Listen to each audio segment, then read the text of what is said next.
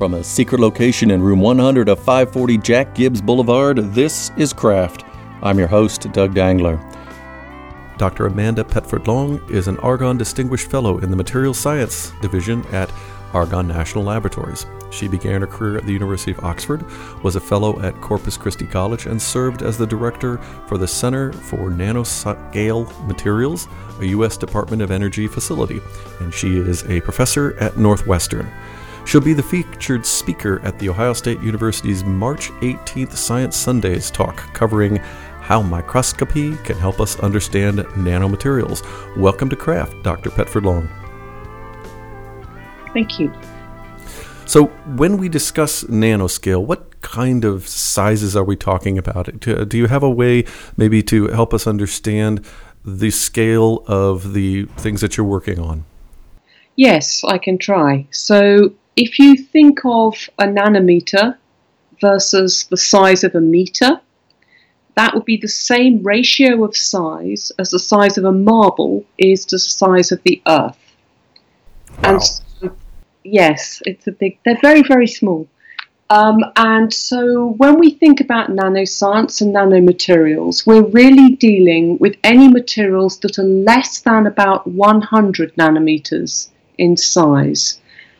So typically that is the size of, you know, a virus. I mean, viruses are typically tens of nanometers.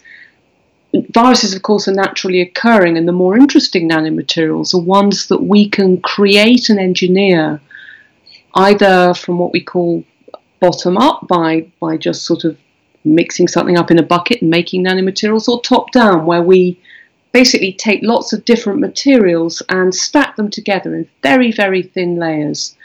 And those then behave in a way that is different from the same material in the bulk. So I can give you one very simple example. Everybody knows what gold looks like. It's gold. You make jewelry from it. Now, if you make nanoparticles of gold and you put those nanoparticles in a liquid and you look at the liquid, it'll look red. It doesn't look gold anymore. And in fact, that is the origin of the red color that you see in stained glass windows. That's interesting. So they were using nanomaterials in stained glass windows, probably not knowing how that was occurring. Yes, that's absolutely right. They had no idea why it created this gold color, and I won't bore you with the details, but you know that nanomaterials have been around for a very, very long time. They're not new. You just learned how to use them. Besides the gold and you being used like that, what are some other nanomaterials that have been around for a long time that might surprise people to know are very different sort of formulations of things that they might otherwise know? So the other one that is probably oldest is the use of silver nanoparticles for their antimicrobial properties.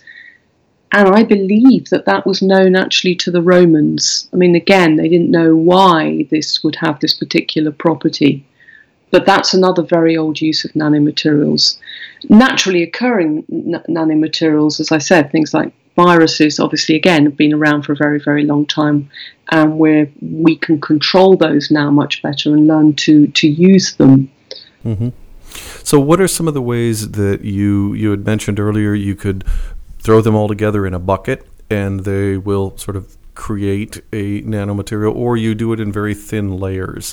What are some of the ways that you're working with in your lab every day, if it's the bucket way or the thin layer way? What's the most popular variety? So that depends very much on the application. The mixing it up in a bucket method makes nanoparticles, and I would say those have a lot of applications in chemistry. So a lot of the fuels that we use are created because we have catalysts that can make use of an organic material and change it into some other material that's useful to us. Polypropylene is an example. Polypropylene is used to make carpets and ropes and all other kinds of materials, and polypropylene wouldn't exist if we didn't have catalysts, which are metallic nanoparticles, that will allow the polypropylene molecules to be created from other simpler molecules that you start with.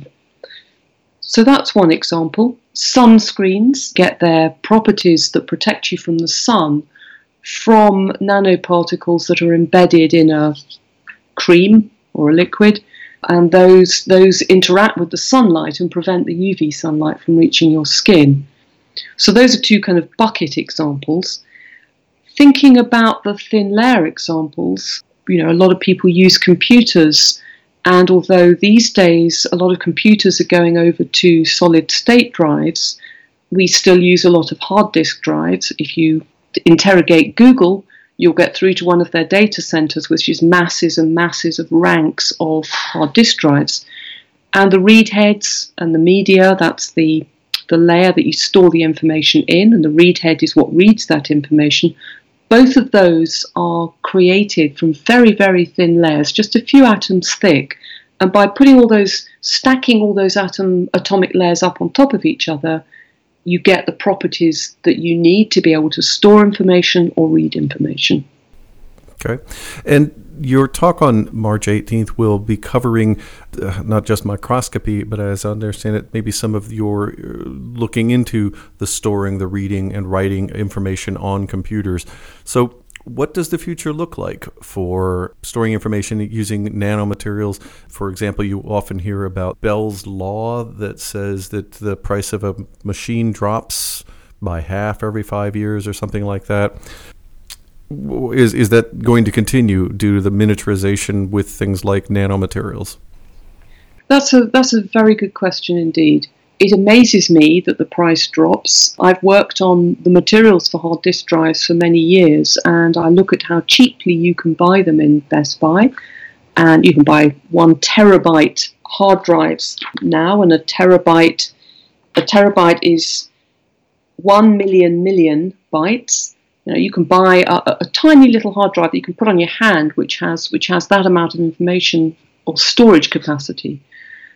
And I'm very impressed by how cheap they are, because I know something about the amount of work that has gone into developing and designing those.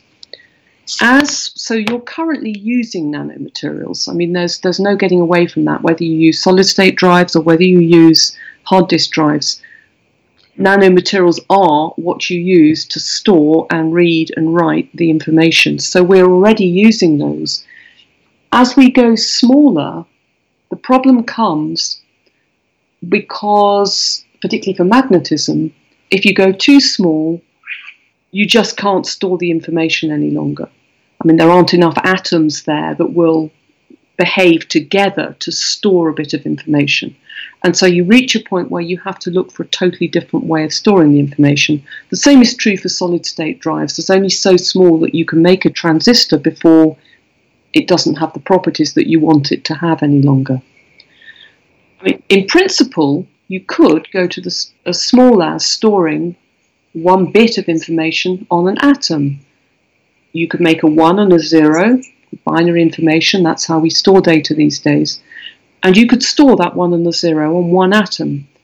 But the problem is then you've got to be able to access that atom. You've got to be able to read it. You've got to know which atom stores which bit of information. And so there are huge challenges around that kind of technology. So there are limits. There are definitely limits. Yeah.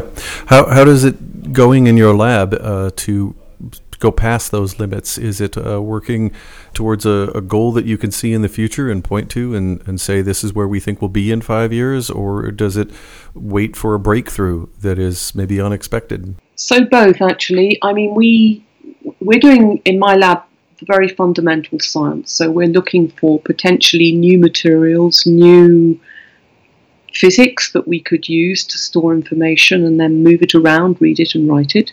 One of the approaches that's being taken that you've probably heard of is quantum computing. And quantum computing there are new developments coming in quantum computing. You have quantum bits or qubits, which are what you store the information in, and you then have to get those to talk to each other and move forward. There are quantum computers that now exist that have maybe 50 qubits, 50 bits of information. But those are not big enough as yet to really I would say, do a lot of calculations and the kind of things that people would expect to see from computers. And another approach that we're looking at, as well as a lot of different labs all around the world, is what's called neuromorphic computing. And that's a completely different way of sending the signals around. Neuro has to do with nerves, and basically we're trying to look at ways of designing computers that in their architecture, in the way they're designed and built, would look and function more like a human brain. Because with those you can get away from a lot of the problems that you face with standard computers. As you make them smaller, you need more power because you've got lots and lots of bits packed in very close together. You get a lot of heat that's generated. There's just huge issues, basically. I'm not going to overcome all of them myself. You know, this is going to be a concerted effort from many, many researchers all around the world. And what's great about science is, you know, we work together. We work internationally. We also, of course, work with companies in the US to help them to take forward their developments and provide insights to them that they may use for developing new technologies. When it's done with a mimicking the architecture of the human brain, has this led to sort of a deeper understanding or breakthroughs on how the brain itself is structured? Because you're studying it, trying to mimic it. Does that hold promise for other fields because you're needing to understand, I would assume, more about how the brain functions? That's an extremely good question. I would say the work on neuromorphic computing is probably not going to help us understand how the brain works. However, there is a lot of work going on in trying to understand how the brain works, and we do some of that at Argonne. We use our X-ray synchrotron, which you can think of just as a very, very big X-ray microscope, to image the brain. We can also use electron microscopes to image the brain, and so what you do is basically image a volume of the brain, and then you look at all the connectivity between the different neurons within that region of the brain, and combining that with models for how the brain might work, which we can test, ideally. Well, you test it in a computer, but you don't have to test it on a neuromorphic computer.